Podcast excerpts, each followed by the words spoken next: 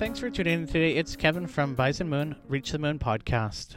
I hope you guys are enjoying the new twist to some of these uh, knowledge podcasts. I'm enjoying putting them out. If you would like to talk on a topic, please reach out to me. I'd be happy to talk with you. This topic today is going to be about what we know about structure. We constantly look at our houses, our buildings, um, spaces, and I almost want to relate the structures to our physical body and then also think about the structures of how they're designed, how innovative they are or are not, and also the way uh, some of us actually live in the structures. And I think that's all starting to change. So, obviously, on a lighter note, try not to be negative. This world is starting to really change in the way that it's becoming a rental property. Property regulations have really got stricter and not that that's a bad thing. Uh, ideally, the restrictions are looking out for one another because you don't want your neighbors' positives or negatives influencing yours. For the most part, where we live, we do try to view it as positive. Uh, anybody that has ever been broken into uh, with their vehicle or with their in, in their house can express the feelings of what it actually feels like to be I don't want to use the word violate it because that's not quite the right word, but certainly bombarded on kind of an uneasy feeling after something like that happens. Now, what does that have to do with structure? The fact that a lot of people now then start renting houses because they can't financially afford to get into the market changes how we're living. And it's weird when you hear some of the richest people in town and I don't just mean town, I could even say the world, are talking about how to view renting. And that now they are purchasing houses just because renting is a viable option for income uh, for themselves. So, looking at structure and comparing it to our bodies, we start to think about how much space do we really need. I know that sounds weird, but what in life makes us better but takes up space. What in our bodies or mental minds takes up space than we actually need. Are you stressed about your debt? Are you overweight and your clothing purchase options are taking up closet space? How can we start to downsize mentally and physically to to allow ourselves kind of a smoother existence? So something to consider is clutter.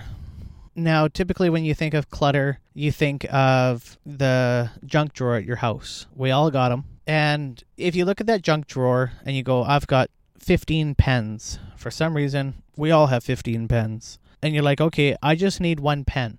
Okay, I'll take two just in case the other one breaks. And the other 15 pens, I'm going to put into a storage facility. And then now you go back to that drawer and you think, okay, what else is there? And all of a sudden, you look back in the drawer and there's half the amount that was in there. If you start now thinking about the rest of your life like that and what's important, start writing stuff down that's in your head. Start writing stuff down that's in your house and pay attention to when the last time you used it, when the last time you used your snowshoes. And I'm not asking you to then always have a storage unit rental. I'm not saying that at all. But could you and three friends possibly share snowshoes? Could the three of you share the use of a chainsaw instead of all of us actually using a chainsaw? Now, again, talking about structures of houses and the way that we're deciding to live today, there are different ethnic families. I won't mention who they are uh, or try not to because I think you can put two and two together that in Canada, in the US, there are lots of different ways to live. And for the most part, we're used to a certain way. However, your ethnic background is, that's the way you're used to living. So, with that being said, I want you to start thinking about how else you can live. If you buy a property, can you subdivide the property and live with your friends or rent out to your friends? Or have a different structure? Could you live in a townhouse setting? If you had a smaller footprint on your own, for example, I know I can live in the truck for a week or a month, I enjoy having my space, but if I had this and a gym membership so that I could still go for a run and have all the space and a storage facility, I could probably get my rent down to this is me as a one guy, not as a dad of four kids with a wife, but I know I could probably actually get down my living situation to a hundred dollars a month and be comfortable. Yes, by law, you can't live in a truck like this. You need a mailing address and all that kind of stuff. But if that gives you an idea, because there are people right now that are strapped for money that are struggling to pay their two or three thousand dollars a month mortgage, and to know that other people are out there that are, maybe are only living off of a thousand dollars a month. So how much could I de-stress my life? Like I just said, I, I would have a gym membership, which would give me access to racquetball courts, a running track, a sauna, a, a weight room. A lot of gyms nowadays also have like a healthy eating restaurant in them. And the fact that then I could even drive the semi truck to the fitness facility. I'm not saying we all need to buy semi trucks and sleep in them, but how can you change your life do you need the king size bed with a chair uh, that has a window that outlooks this and that? Can you be doing the same thing you're doing just a little differently? And what little impacts can you make to your life? I feel like this podcast has taken like a turn in a different direction uh, than I've st- started it off with, but hopefully you can make sense of it. So I know I got off on a weird tangent, uh, talking about sleeping in my truck and all that stuff, and how much space do I need. But then I guess I want you to think about your body as how much space or how much food for energy does your body need? I know I got off on a weird tangent talking about how I'm sleeping in my truck, but then I want you to think about your own body. How much are you consuming for space on the amount of food that you're eating? How much for space are you consuming with your mental capacity? We all know what it feels like to be burnt out or on the go too much or over full or spent tired because we are not eating right when we're going for a run. And I want you to start applying that whole living situation thought towards eating on consumption how are we structuring our bodies? If you're structuring your bodies with strong, good food and strong, good, clean resources, you're going to have a strong house. You're going to have a strong body. Then the other thing about structures that I want to talk about is how they're actually built. So, for example, you can think about a two by four. We all know that typically the walls we have today are filled with two by four walls.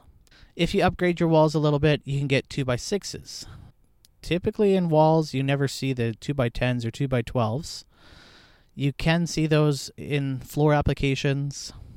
And if you don't quite understand what I'm talking about, I'm talking about the size of the boards for the relative of what they're meant to do. The 2 by 4 is the strongest vertically. The second way that it's the strongest is in the two, two inches by four inches setup. Um, and that's used to span gaps or anything like that when you're building stuff. Then the other way that it's the strongest, or let's call it the weakest, is the board laid down in a one by four. So now it's lengthwise. Hopefully, you can picture what I'm trying to explain here. But I want you to start thinking about your body uh, in a similar angle. So when you're out doing exercises or out working out, how is your body structured? When you decide to do a bench press of 400 pounds, you are putting that much more stress in your body. And I know there's lots of guys that look incredible that do it, but if you are doing it, are you putting other stuff at risk? So when you're working out, they always tell you to make sure your knees track over your feet. And it's like, I understand why they tell me to do that, but do I really know? So if you think about how your body is structured like a building, if you had a wall that was on a 35 degree angle instead of a 90 degree angle, your wall would probably fall down eventually. I'm sure we've all driven past that old, old, old, old barn that looks like an eraser and you know it's just waiting. So we got to start thinking about our bodies like that. When we're talking about uh, food and consumption and stress, something's got to give if we are off kilter, off on our angles a little bit. So the more we can be stronger by eating the cleaner foods, think about how you know about structures. Think about how you know your body. Does your body perform really well picking up 400 pounds? Did your body pick up 400 pounds yesterday? So if you were a structure and you took 400 pounds and you dropped it on a floor, how many times could you drop that on a floor without the floor saying, "Hey, hey, hey, I, I'm here, I'm here. Like I'm gonna fall apart." And I'm not saying that you might ever fall apart. You know, I mean, maybe you can do that till you're 70 years old and you're a strong floor. But do you have the money to fix the floor if it breaks? Do you have the means of the medical services if the floor b- breaks? And then you know if you fix that floor once, like you tear up all the carpet and you fix the floor, your knees or your elbows, no different than the floor, aren't the same as they used to be. I know this is a weird analogy, and I'm not a nutritionist or even anybody that spends a lot of time in the gym. But again, it's just different angles that I want people to think about when they're talking about personal improvement. Think about what you know around you and how it relates to how you could change your life. Because every little change you make is a good impact or a bad impact. So if you think about pillars for a house, and then if you think of one of those American down south southern typical white houses with the big pillars out front, or even if you think about some of the Greek ancient pillars, they look similar to your bones in your body.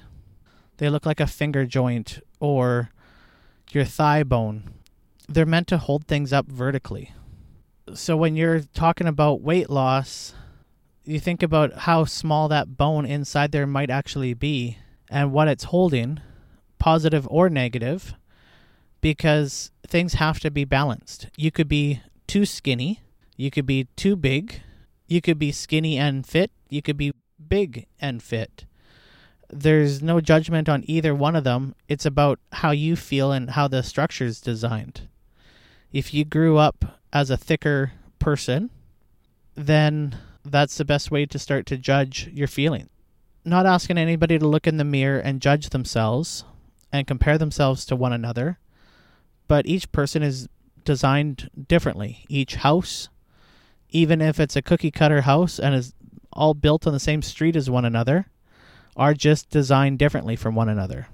Somebody can put one nail in differently. You can have one meal different than your than somebody else and your body just reacts to it differently I think you can kind of hear what I'm saying.